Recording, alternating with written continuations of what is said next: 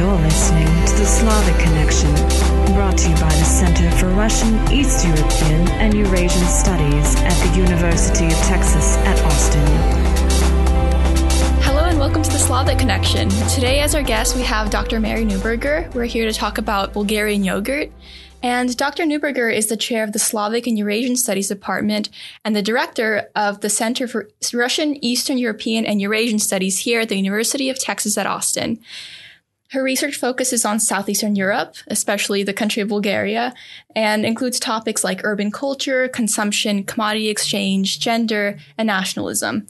And her most recent book is Balkan Smoke Tobacco and the Making of Modern Bulgaria.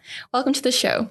Thank you. Thanks for having me. So, we want to talk today about Bulgarian yogurt. So, what exactly is Bulgarian yogurt and how is it different from like other kinds of yogurt?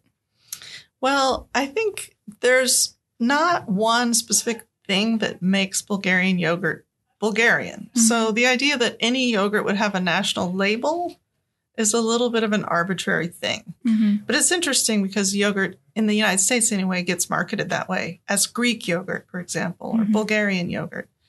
But I think for Bulgarians, they do have a sense of Bulgarian yogurt being Bulgarian, of mm-hmm. course, um, simply because it's in Bulgaria. It's made from Bulgarian milk, it's made from Bulgarian bacteria. And this is a bacteria actually that you find in all kinds of yogurt. In fact, most yogurt has either acidophilus and or this Bacillus bulgaricus, and this is a specific mm-hmm. um, bacteria that was first discovered in Bulgaria or with Bulgarian yogurt, and so therefore.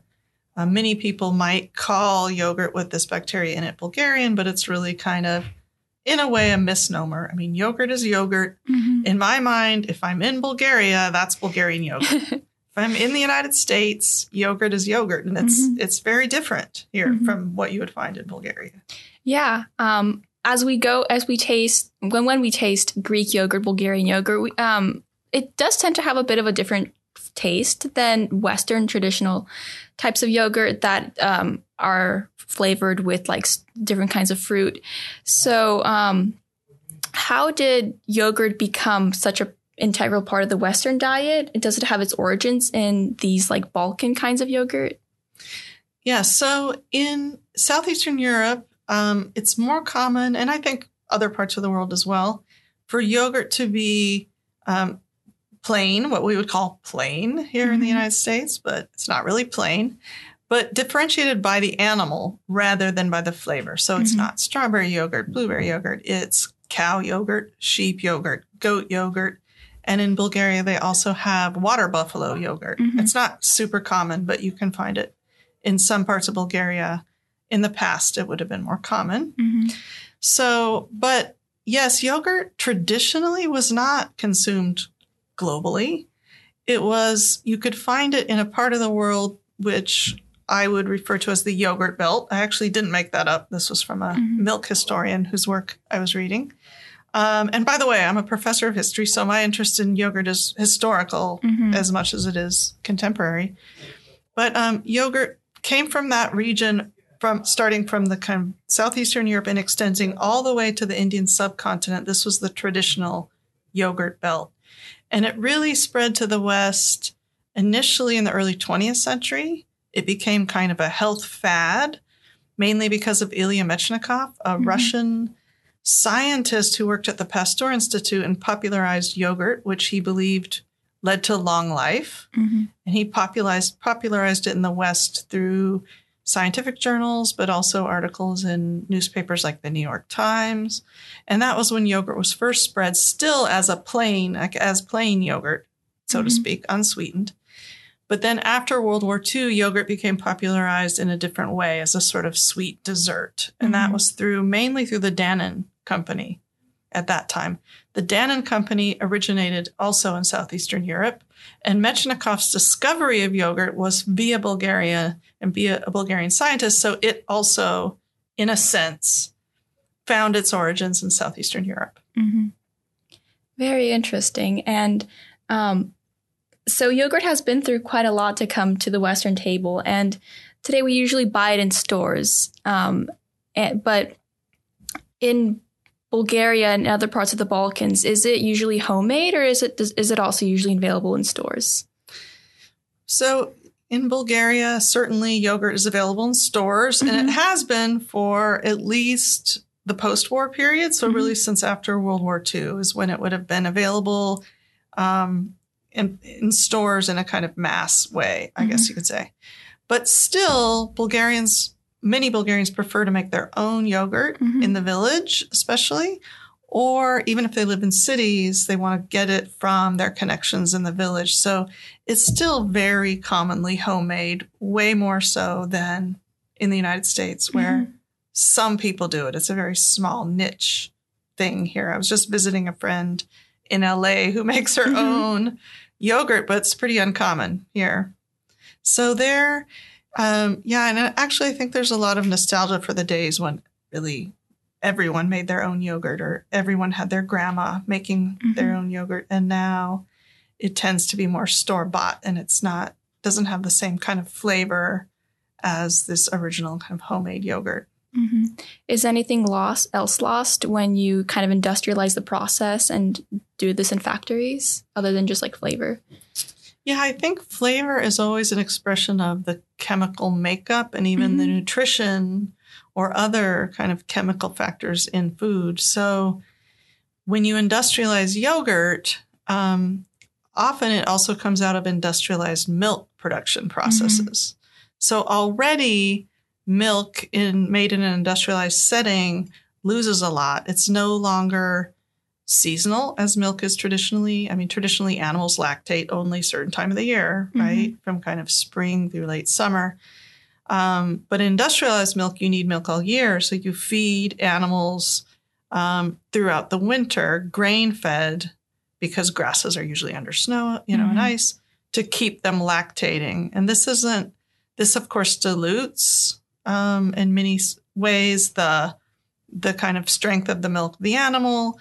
Um, it, it has an entirely different chemical properties. And in industrialized yogurt, it can also be boiled more mm-hmm. than it would be traditionally, where you usually just bring it up to a temperature and hold mm-hmm. it a, as a temperature. But if you really pasteurize milk, you're killing a lot of the good bacteria and flavor in the milk. So it really tastes quite different mm-hmm.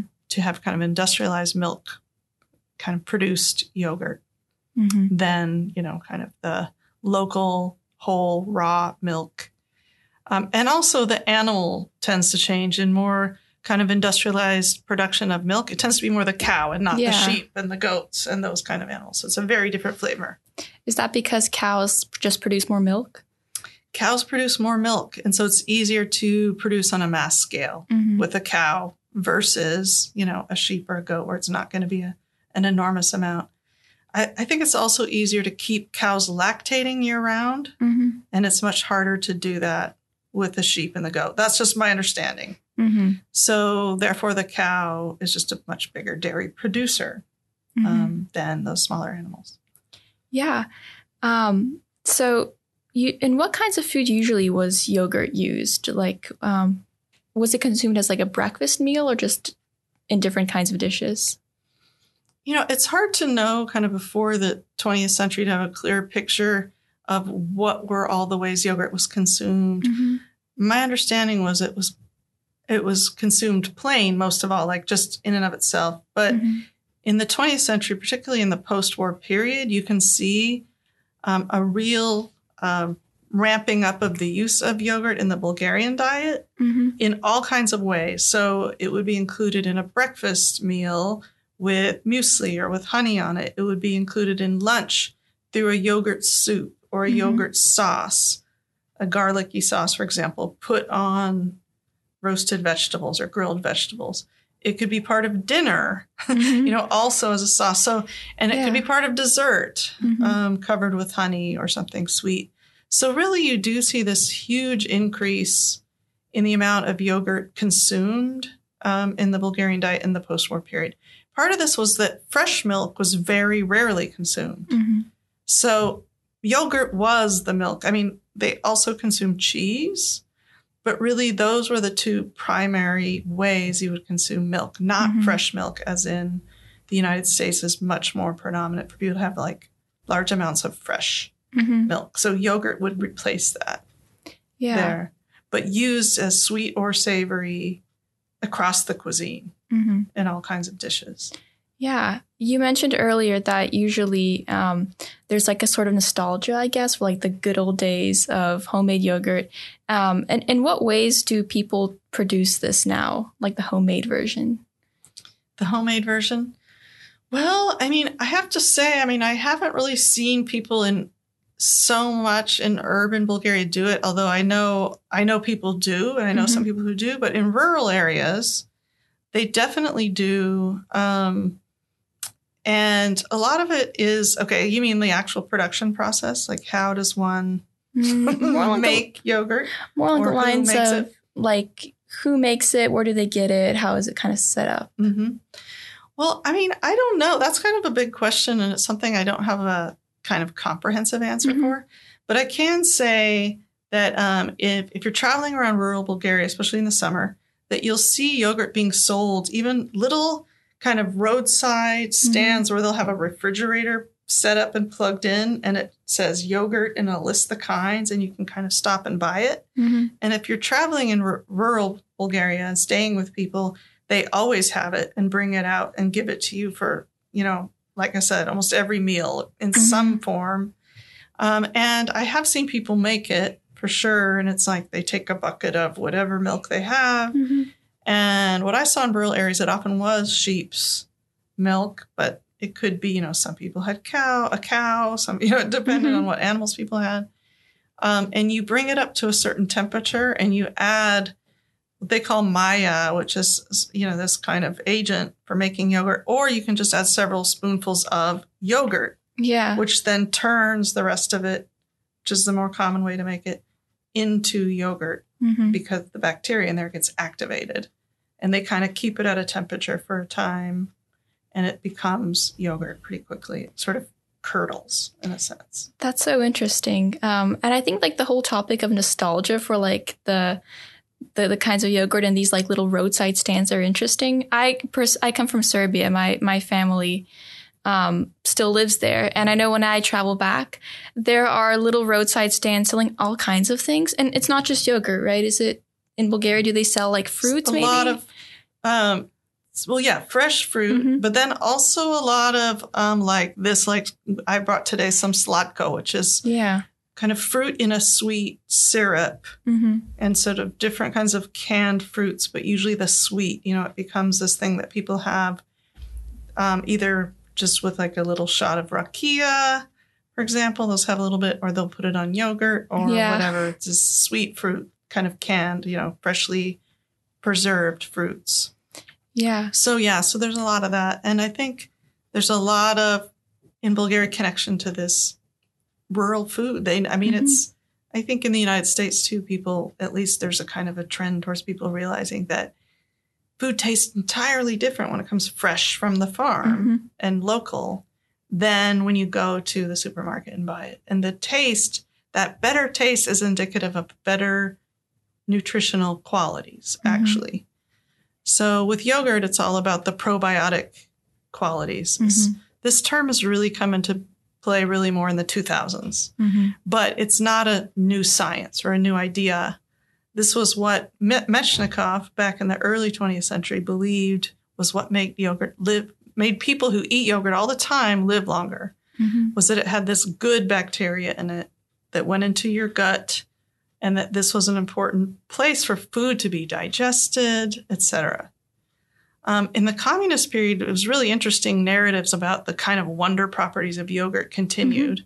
This idea of long lifers, that people living over to 100 in the Bulgarian villages ate yogurt all the time. Hmm and they it was almost like a mythology of yogurt can solve every possible health problem that you could have you know that yogurt will keep you healthy and and alive. And some of it i think has held up to kind of modern science of probiotics and Mhm. some of it has not Yeah. um, so it became kind of its own sort of belief system science and belief kind of i think are woven together there but not just in bulgarian mythologies around yogurt i think it's it's kind of a universal that food science is somewhat based on changing beliefs about what's good for us and what's not. Yeah. Should we try some? Yes, let's let's. so we have some different kinds of yogurt laid out before us. Um, I think the first that we might try is this one called um, White Mountain Yogurt. So this is produced, I think, here in Austin, Texas, and um, let's give it a spin. Yeah, and so this this so-called labeled Bulgarian yogurt, people always ask me about because they're mm-hmm. like, "There's this Bulgarian yogurt," and I'm always like skeptical because, well, you can only really get Bulgarian yogurt in Bulgaria, mm-hmm. and this to me doesn't taste like what I would find necessarily in Bulgaria, but yeah. nothing here does. Hmm because yogurt is such a product of terroir, they say, for mm-hmm. wine, meaning it tastes like the climate, it tastes like what the animal ate, it tastes like the animal. You can't reproduce it. hmm So, but this has a nice tanginess to it, this White Mountain. I'm going to taste some right now. And um, that sort of sour tang is very common in Bulgarian yogurt too hmm but this is from cow milk. And well, in the United States, there's a lot more stringent laws about how long you have to kind of boil or bacteria levels in, in Yeah. milks. And I think it kills some of the flavor, Mhm. honestly. But nevertheless, it's good. But what I'm not getting is that kind of undertone of sort of a gaminess, for lack of a better term Yeah. that one would find. I mean, you could say that about cheese too, where you kind there's just a little bit of a, you know, a sort of a deeper kind Mhm. of complex flavor that is missing, but it's still good yogurt. Mhm. And I, so um, I would recommend it. But the one that I like better is this one I brought today, and actually it's from a farm in California. So it would be nice if it were local, but it's not. And it's a sheep's yogurt, and I think that's kind of why I like it. Mm-hmm. Did you try the sheep's yogurt? Not yet. I'm going to give it a go now.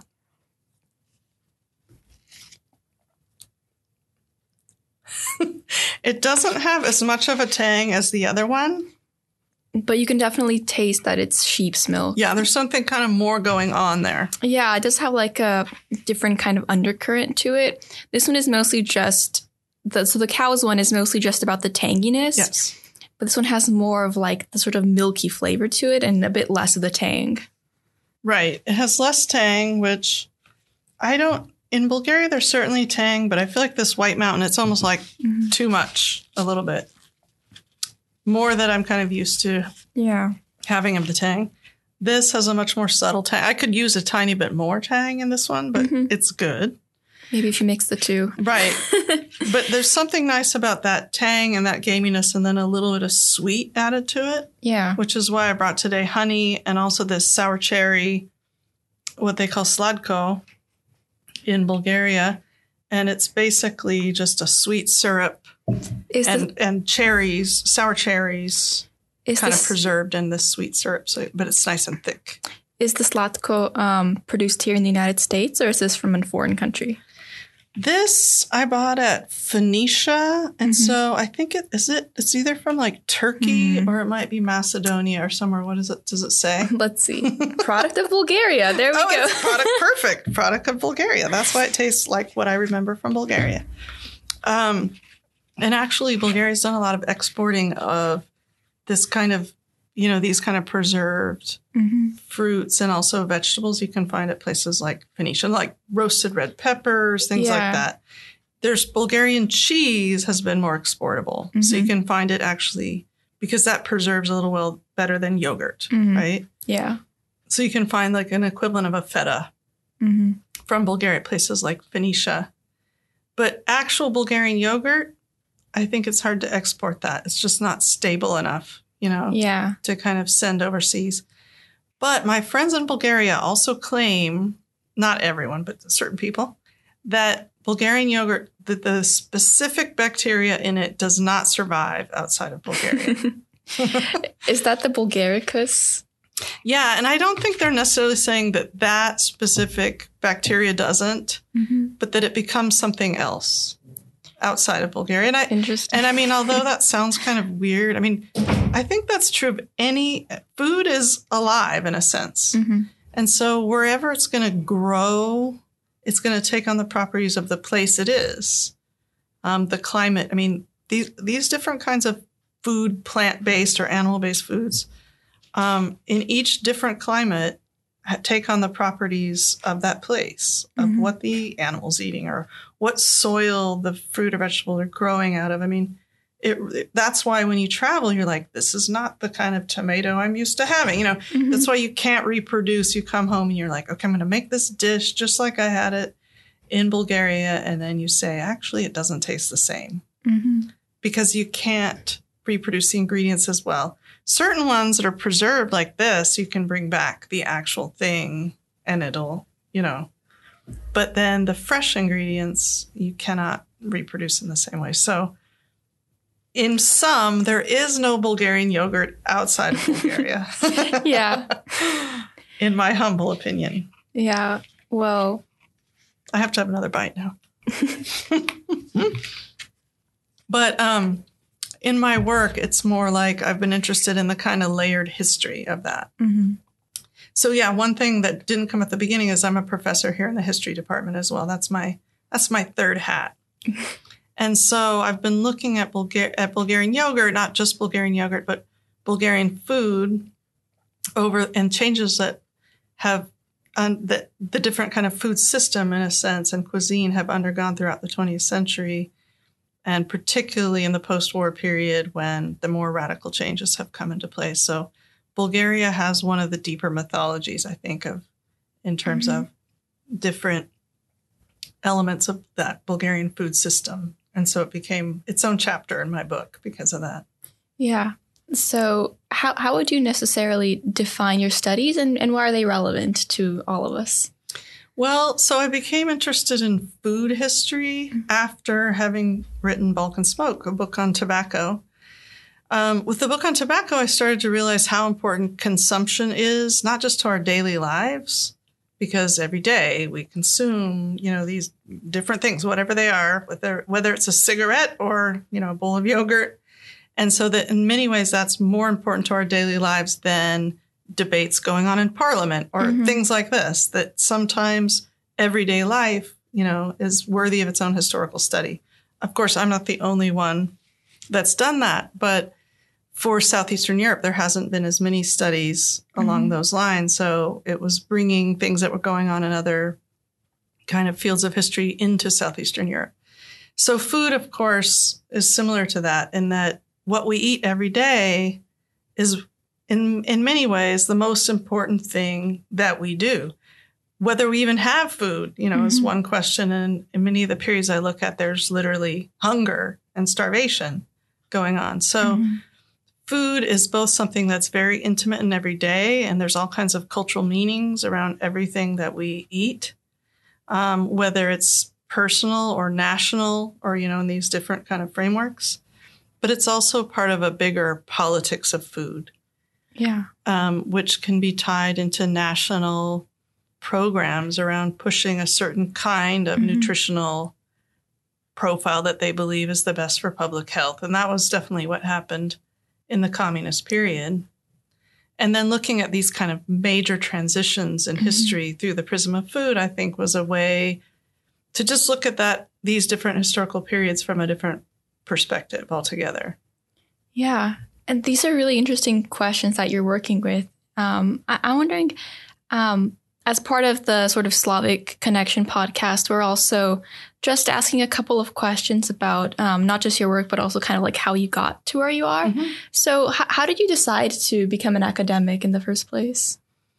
Um, well, it's weird because if I think back, it was never a very conscious decision. It just seemed Mhm. to happen. or maybe there was a moment. So, you know, in in in high school I studied Russian. Mm-hmm. I became interested in Russian in high school. I was interested in the Cold War. It was still the 1980s. And when I went to graduate school, uh, or sorry, when I went to undergrad, I, orig- I left that behind initially. I said, you know what? I just want to do something really creative. And I was actually a dance major for two years. Wow. But having said that, I did do some folk dance during that time. Mhm. And folk dance was one thing that was kind of bringing me back into Slavic, into the Slavic kind of fold.